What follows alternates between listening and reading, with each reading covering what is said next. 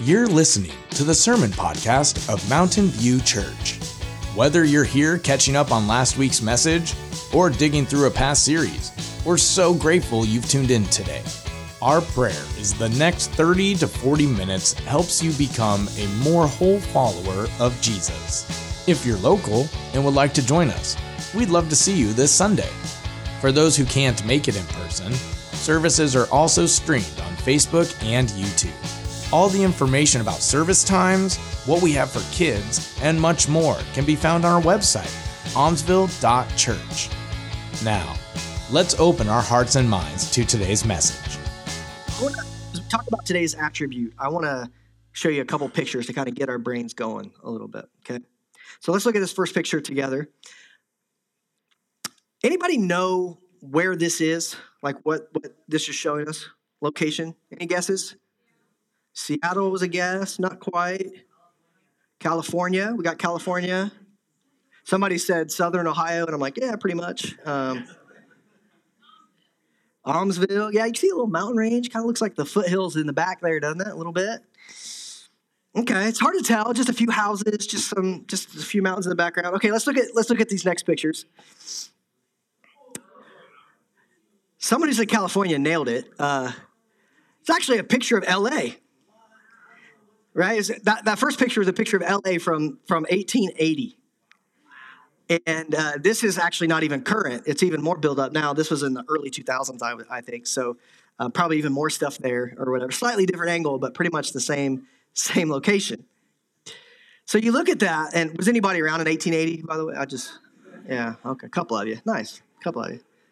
You look it too, Jared. But anyway, uh, places change right? Places. Some of you, you grew up around here even, and you're like, man, this place is nothing like it was when I was a kid, right? It's pretty obvious. I was looking at different uh, monuments and like national landmarks and, and, parks this week, and how much they've changed from when they were first found to now. Like like things like the Mayan civilizations, um, you know, Yellowstone, even, or like the Great Sphinx. You can Google that this week and look at kind of what it looked like when they first found it, and then they they kind of you know spruced it up, and then but now the weather has again started to kind of change it, and it's missing some spots, and so so places change, right? Weather patterns make things change.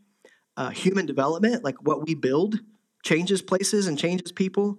Uh, natural disasters, earthquakes, fire, war. Uh, you know, places change and we change, right? Do you change?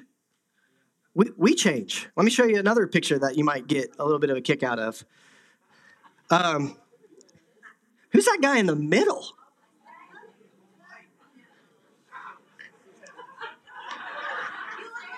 Hey, looking like a discount NSYNC, you know? Like, I hear they're going on tour soon. I might have to get, get on that, you know? These are my two best friends, Adam and Zach. We took senior pictures together because we thought we were so cool. You could tell you could tell by the frosted tips in the hair about what what year we're working on there. Uh, they're gonna kill me for showing that, but fashion trends change uh, and then change back to being cool again. Like I don't care how cool you thought you looked when you were 20. Your kids think you look dumb. They just do. Just show them your pictures, and they'll be like, "Mom, what are those?" Right? You could you could take that down. That, yeah, cool. Um, nobody took a picture of it. Woo, okay. Uh, it's in the Bible app. Yeah, yeah. It's in the Bible app. Another, if you want that forever, you got to download the Bible app. Yeah. Um, our personalities change over time. Our desires change. I tell every couple that comes to me for premarital counseling that they don't know who they're marrying. And at first, there's a little bit of like, whoa, you know, are you, why are you trying to scare us? Or what? But it's just true, especially if you're married. You know this. Who you are today is not necessarily who you are going to be in 30 years or even in five years. Right? People change. So when we get married and we stand up and we make our vows, we are not just vowing to love that person as they are that day. We're vowing to love who they're going to become. And back to you as well. They're going to change and you're going to change. Right? Because people change. It's just the reality. Gratefully, God isn't like us. He isn't like anything in our world. He isn't like, you know, any of the monuments that we can look out. God is, and this is the key word, immutable. Okay, immutable. That is the $10 theological word that means that God's nature and, and character is unchanging. Okay, his nature and character is unchanging. There's a lot of scriptures uh, to, to look at to, to find this idea, and we're going to go through several of them, but we're going to start in James chapter 1. Okay, New Testament. Uh, we went through a whole series in James not too long ago, so you might remember this verse. Uh, James chapter 1. Again, it's on the Bible app and events there if you want to use that to get there. We're going to start in verse 16. Okay, James chapter 1, verse 16. It says, Don't be deceived, my dear brothers and sisters. Every good and perfect gift is from above, coming down from the Father of the heavenly lights, who does not change like shifting shadows. Okay, he does not change like shifting shadows. And he says, He chose to give us birth through the word of truth, that we might be a kind of first fruits of all he created. Okay, that's verse 18. So, a couple things I want us to see here. First off, you and I are part of the created. Right? There's a creator, there's a God, and we're not it. Okay, we're we're not him. We are. He is the creator. We are the created. Um, but God wants to to give us something. He wants to do something in us that James says is like a first fruit for the rest of creation means that means first fruit means it's going to start with us right? God's going to do something in us or through us but it's going to have ripple effect. It's going to ripple out into the rest of creation that god has has made okay? And we're going to come back to what that something is here in, in a little bit. But then the second thing i want you to see in this passage there at the last verse is this metaphor of shadows. And he says god does not change like shifting shadows um, the heavenly lights uh, that he mentions there that's that's the stars. Uh, that's the sun. That's the moon. That's the thing that God created to bring light and heat to his creation, right? To, to the earth. That's great. The light's great, but those lights can also cast shadows, right? Depending on where you're standing, um, those shadows can look different, right? If the sun's behind me, the shadow's going this way. If the sun's over here, then my shadow's going this way. Um, sometimes the shadows can be really long, sometimes they can be really short. Sometimes it's pointed in this direction, sometimes it's pointed in that direction. The whole, the whole idea here is that, that shadows shift, right? Shadows change what they look like, they change the direction that they're pointing, they, they change. James says God doesn't. He's not like a shifty shadow. Okay, we don't have to wonder or, or, or second guess who God is, what his nature, what his character is. We don't have to wonder if his purposes or his promises are suddenly going to take a turn and, and change. Right? We, he's not going to change his standards from one day to the next. He, we don't have to wake up and wonder, you know, I'm, gonna, I'm about to pray. I wonder what kind of mood God is in this morning. Right? You have to worry about that with me. I'm moody. God isn't God isn't moody.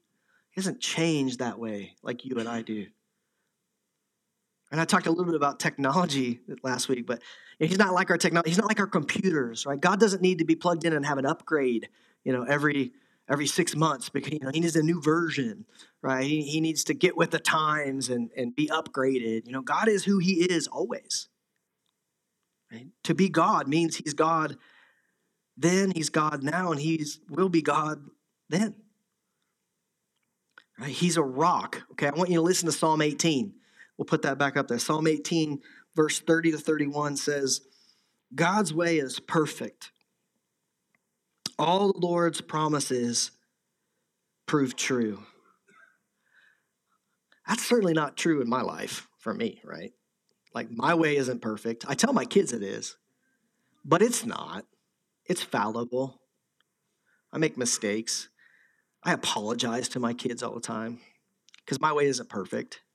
But God's way is perfect. All the Lord's promises prove true. Do all of your promises prove true always, no matter what? Probably not because you're human, you're fallible, you're finite. Then he says, He is a shield for all who look to him for protection.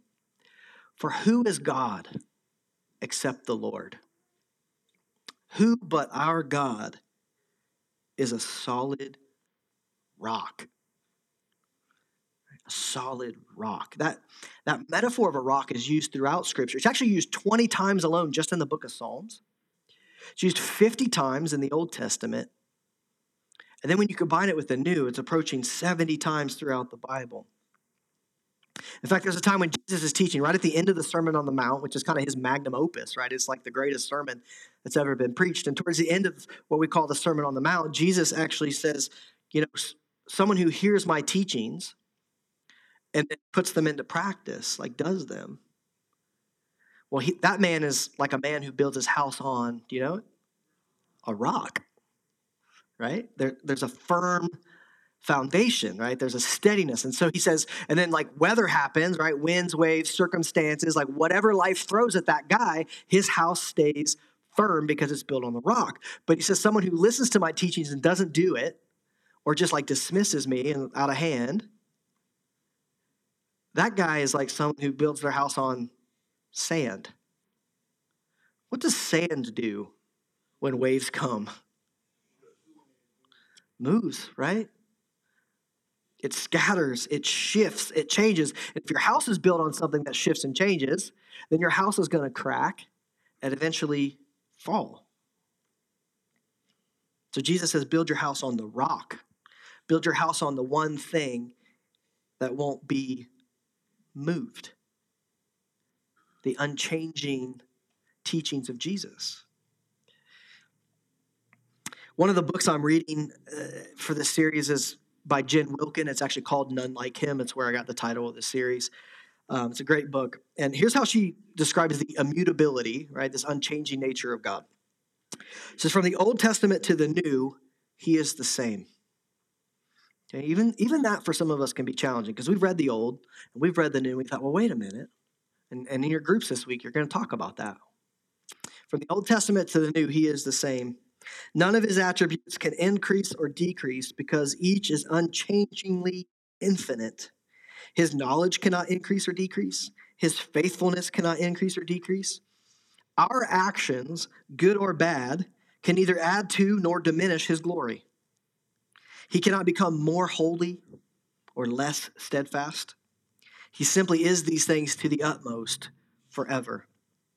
Now, listen to this. The God who was is the God who is. The God who is is the God who is to come. The God who is to come is the God who was. Huh? Let's say it one more time, okay? The God who was in the past is the God who is right now. The God who is now is the God who is to come, the future. And the God who is to come in the future is the God who was in the past. He's not more God now than he used to be. He won't be more God later. He's, he's God, right? What it means for God to be God means that he's always been that. He's not in like flux, like he's more God on a Monday than a Thursday, or right? He he is always and forever who he is. Which is so unlike me. I'm a mess, right? Some of you are like, I know. I like from Sunday to Sunday. You don't ever know. Some some today was like, "What are we? A new church? Or you tucked your shirt in, you put dress shoes on. Who are you today?" And I'm like, I, "I'm just I'm just feeling different today. All right, I just want to dress up a little bit." The only constant in my life, the only constant in your life, is change. Everything changes. Nothing stays the same. As the great theologians Anna and Olaf told us. The wind blows a little bit colder, and we're all getting older. And the clouds are moving on with every autumn breeze. Peter Pumpkin just became fertilizer, and my leaf's a little sadder and wiser. Listen to this. That's why I rely on certain certainties. Right? What's what's Anna and Olaf singing? They're singing about, okay, man, everything's changing, seasons come and seasons go. So there's got to be something that I can rely on. There's got to be something that I can be certain about. Right? We're all looking for that. I think the crazier our world gets and the more it feels like it's just kind of spiraling, the more we go, man, what, is there anything I can just kind of like stand on that's going to be the same tomorrow when I get up? Hebrews 6 says, yes, there is. There is something that doesn't change. Everything else is in flux, but there's something you can bet your life on. Hebrews chapter 6 says, Because God wanted to make the unchanging nature of his purpose, okay, so his purposes don't change, very clear to the heirs of what was promised. His promises don't change. He confirmed it with an oath. God did this so that by two unchangeable things, in which it is impossible for God to lie, we who have fled to take hold of the hope set before us may be greatly encouraged.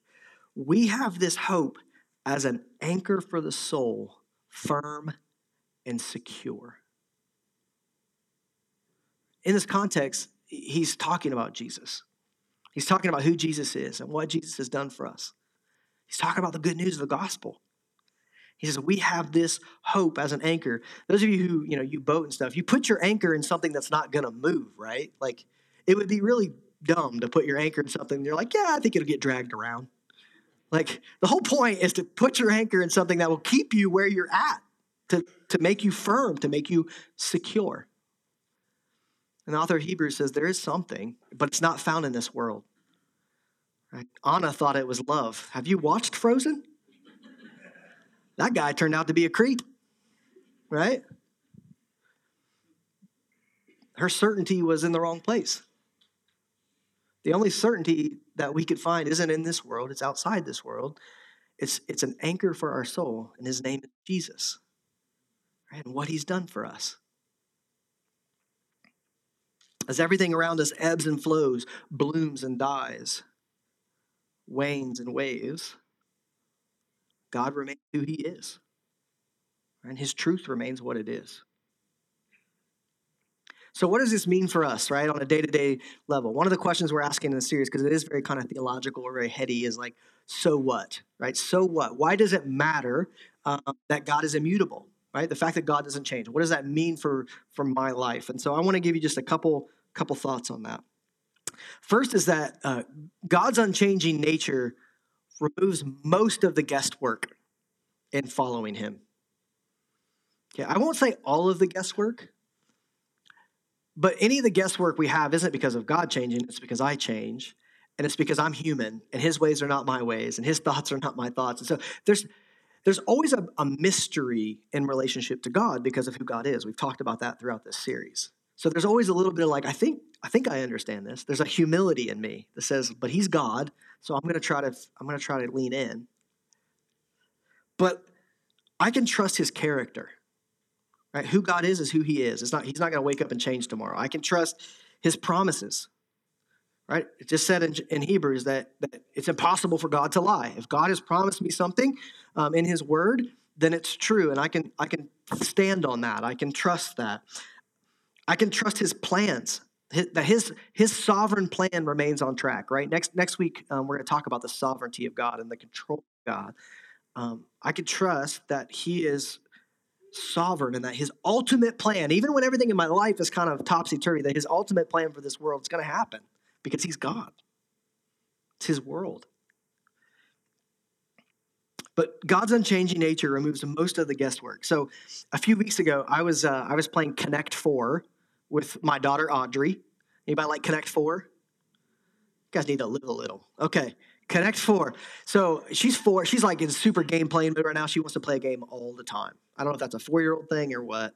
Um, but and she knows her daddy's a sucker, so she always asks me. Um, and they all say yes. Right now, Grandma's here, which is super nice. Thanks, Grandma, for taking some of the pressure off. Grandma can play Uno with her and Monopoly Junior, which is totally rigged, by the way. Monopoly Junior, whoever goes first wins. Like that game. Anyway, I'm not getting started. That Chutes and Ladders Grandma can happily take that one off my hands. Uh, takes forever. You know, Audrey's like, we're almost done, and Audrey hits the hits the chute and comes down, and she's like, "Yay!" And I'm like, "No, that's 30 more minutes of this." Like, I hate that game so much. Um, that game takes forever. but Connect Four, I can do. I can do Connect Four, and so we're we're playing, and um, she's yellow and I'm red because she told me so, and. Um, we're putting our, you know, putting our discs in there one at a time. All of a sudden, Audrey gets three discs in a row. And her favorite part is like when you can hit the, the little tab on the bottom and make them all fall out. So she gets three in a row and pff, she suddenly hits that tab and she falls out. She says, I win. I was like, no, no, baby. That's the game is called Connect four. Uh, you, you got to get four in a row to win. And she just kind of thought about it and she looked at me. She said, Well, today you only need three. That was, no, no, no, no, wait a minute. Like, that's not how this works. And the funny thing is, I thought about it later and I thought, had she told me the rules in advance, would I have corrected her or would I have just strategized to beat her with only three? Because I don't let my kids win at anything. Uh, it's just, you got to earn it. You got to earn it at our house. But it's really hard to play a game with someone if they change the rules in the middle of it. It's like, whoa, wait a minute, what? What are we doing here? When it comes to following God, I don't have to guess what he wants from me. Right? I don't I don't have to guess how he feels about me. I know how he feels about me. Cuz I I just look at the cross like that's that's how he feels about me. He loves me. He did that for me. That's that that happened. That doesn't change. He's not moody like me. He doesn't flip things. I don't, I don't have to worry about how I'm saved. Like, like what is the plan of salvation? You know, like, well, it used to be, it was all about grace and what Jesus did for us and putting our trust in, in him and what he's done. But now God's changed his mind and it, you gotta, you gotta earn it. You gotta do all the right things or else you're not saved. No, no, his plan of salvation is steady, is firm. It's not, it's not gonna change. When it comes to morality, right and wrong and, and like how I'm supposed to live, um, we're, we're living through a moment as a culture, aren't we? Where we we base morality on our feelings, like how we feel about things, whether it's right or wrong. Um, our feelings are a mess. I like our feelings are about as reliable as Oregon weather. Right? How many of you last two days got outside and you're like, "Oh, this is great," you know? Have you have you looked at this coming week? Don't do it. It's depressing. Don't do it. It's to change, right? A lot of us, that's how, how we treat morality, like what we think is right or wrong. We just kind of hold our finger up to the wind and see how things are kind of blowing in our culture and go, oh, I guess that's right or wrong. And there's always been this, this isn't a new thing. You know, people are always like, oh, the kids these days, and they're terrible. This has always been an issue. Humans trying to discern for themselves morality. Um, Isaiah chapter 5, verse 20. This is hundreds of years ago. The prophet warned the people. Listen to this. He says, Woe to those of you who call evil good and good evil, who put darkness for light and light for darkness, who put bitter for sweet and sweet for bitter. Does that kind of maybe describe a little bit about where we're at as a culture right now? calling things that are evil good, things that are good evil. Kind of, it feels like we're kind of making it up as we go right now. It's like a choose our own adventure book. There's just no like standard for anything. Just well, what do you think? How do you feel? 99% of what I need to know in order to follow God has already been revealed it's even been written down. Like we get caught up in that one percent sometimes, like, oh, I don't know what God would do about this situation. Like, yeah, but what about the 99% that we do know and understand? What if we just did that? We, we don't have to guess. We don't have to worry that things are going to suddenly change. What God has called evil is still evil. What God has called good is still good. Okay, so I don't, a lot of this unchanging, that it's that sounds like really firm and harsh, but it's nice to know. Isn't it a little bit nice to not be dragged around by your feelings and what you think day to day? To have an actual standard? Right? God's unchanging nature is what we can base that standard in. So I gotta wake up tomorrow and change his mind about it. And then lastly, God's unchanging nature is what empowers me to change.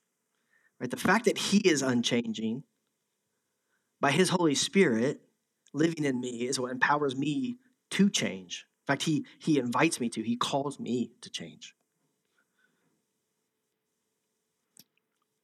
I think on top of our feelings being the barometer of, of what passes as morality today, I think the phrase, it's just who I am, is one of Satan's most effective weapons today. Like, well, I'm sorry, I, you know, I can't do anything about it. It's just how I am. Right? It's just who I am. It's it's just my personality, or you don't know what I've been through, or you don't know what's happened to me. It's just, and that shaped me, and that's like that's just who who I am, or even God made me this way, and and I can't do anything about it. So you just need to accept me, or you just need to love me. Uh, I first time I heard that was with my grandfather. I remember being 15. My my grandpa on my mom's side, his name is Arnold. It's just a classic Ohio grandpa name, Arnold. And I, I was home in the summers working on the farm, and um, my grandpa just had his second heart attack in about nine months. And the doctors had said, you know, if you don't stop smoking, my, my grandpa had smoked since he was eight years old. And uh, that's just what you did back then, by the way. You're like, whoa, but like back then it was like, this is actually good for you. This is great, you know. Turn of the century, you know. And I remember begging my grandpa to change his life and to stop. And I'll never forget him looking at me in the eyes. I was 15, and he said, Mike, I've been doing this for too long to turn back now. And he had his third and final heart attack about a year later. This idea of I can't change, like it's just who I am, that's a lie. That's a, that is a lie straight from your spiritual enemy that wants to hold you in chains, right? That, that, that wants you to drown in your sin, that wants to see you embrace your suffering as your identity, or, or to have your past trauma define your future reality. It's not true. Right? Listen to Ephesians chapter 4. We could turn to lots of different verses, but listen to Ephesians chapter 4. Paul says that he's talking about these like ways that, that these Christians were living, even though they knew they weren't supposed to. He says that, however, is not the way of life you learned. Like that's not Paul's like that's not what we taught you. You're living you're living in ways that we are contrary to what we told you. When you heard about Christ and were taught in him in accordance with the truth that is in Jesus. You were taught with regard to your former way of life to put off your old self which is being corrupted by its deceitful desires, and to be made new in the attitude of your minds, and to put on the new self, created to be like God in truth, righteousness, and holiness. We could go back and look at that James passage where he talks about how God has given us birth, first fruits. God has given us birth uh, through, through his word, right? That language of being born again of having a fresh start, of having a new start. Here in Ephesians 4, Paul says you can be made new. That's what we talk about, and it's what we celebrate with baptism that you're not who you used to be. You're now part of God's family. And it's just not just like a change of status, like, oh, you were unsaved and now you're saved. Or it's it's a change of life. You are given a new, you put off your old self.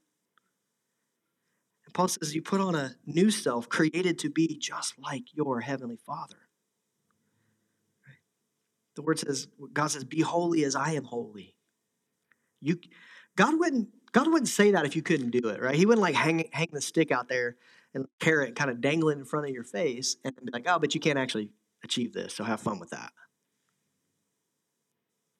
If there's only one person who can't change, and his spirit empowers you to change. And he calls you to change. He calls me to change. So th- this is one of those things when I tell people they're getting married, like, hey, you're not just you don't know who you're gonna who you're marrying because they're gonna they're gonna change, and we see that necessarily as a bad thing, right? Like, oh, what if they change?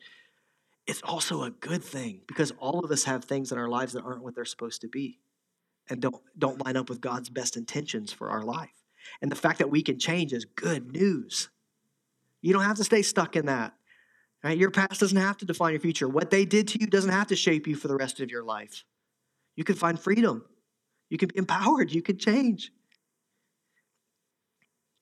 Jen Wilkin, again, this is the, the author I mentioned earlier. She says it this way Just as my assurance of salvation rests in the fact that God cannot change, my hope of sanctification rests in the fact that I can. Okay, sanctification means what, what we're talking about here being made holy. Right? Just as my assurance of salvation rests in the fact that God cannot change, my hope of sanctification rests in the fact that I can. So, one, one little just practical thing here at the end I've been wrestling with a lot this week are, are the words always and never. Do you a lot? Right? I find myself using those a lot. Well, they never. Are you always. Or even saying them over myself. Well, I never, you know, I always. That's giving yourself a lot of credit. I don't think any of us always or never anything. We're just not that consistent. I would strongly caution you against that language. Using that language over your kids, over your spouse, over other people, over yourself. The only one who always and nevers is the one who calls you to change and can empower you to do so and can empower the person that you're saying that over. Right? Only God is unchanging, which takes a lot of the guesswork out of what it means to follow Him. And it also means that He can empower me to change in ways that I couldn't do on my own. All right, let me pray for us. Father, I, I'm grateful that in a world that just feels like it's all over the place, uh, in a world where change is the only constant, we have you. We have you to put our anchor into and to be that firm foundation that we need, that rock that doesn't shift, that doesn't need an upgrade that doesn't blow with the wind and change. And I'm grateful that you empower me to change. That's good news because I've got things that need to change. Holy Spirit, I wonder if there are some areas in our life where we've believed the lie that this is just the way we'll always be or that this is something that we'll always just deal with. And you're speaking to us this morning and reminding us of your power and your hope. And that always your language, how, how untrue that is of us.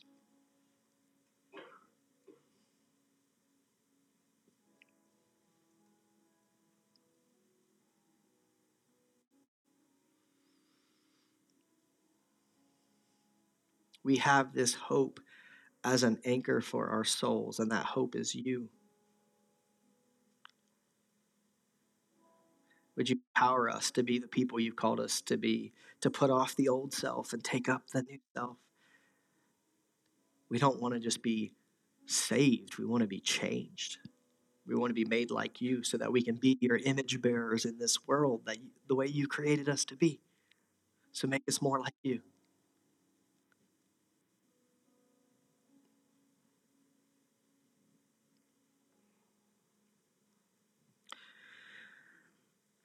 We're going to close and take communion this morning. If you didn't get communion, you don't want that, there's some strapping young lads in the back that uh, can serve you if you. If you're a guest with us, you can still take communion. You don't need to be a member of our church. We just ask that you put your trust in Christ, right? That He is your rock, He is your Redeemer. That what He did for you on the cross, you've accepted that gift into your life and accepted His forgiveness. And you've made Him the, the Lord, which means He's the leader right? Jesus is the leader of your life, not you. Um, I was thinking about just this idea that Jesus didn't just take the punishment for our sins, but he defeated the power of sin and death forever. Um, this is really the good news of the gospel, right? It means that through him, yeah, you can be forgiven. And I mean, we all need forgiveness. I'm grateful for forgiveness, but more than just forgiveness, you can be changed. Right? You can be empowered to be all that He's created you to be through His blood and His body. So that's what the elements represent. Jesus' blood and body. We're going to take those as you feel led uh, as we sing this last song. And if you want to worship with us, uh, you're certainly welcome to do that.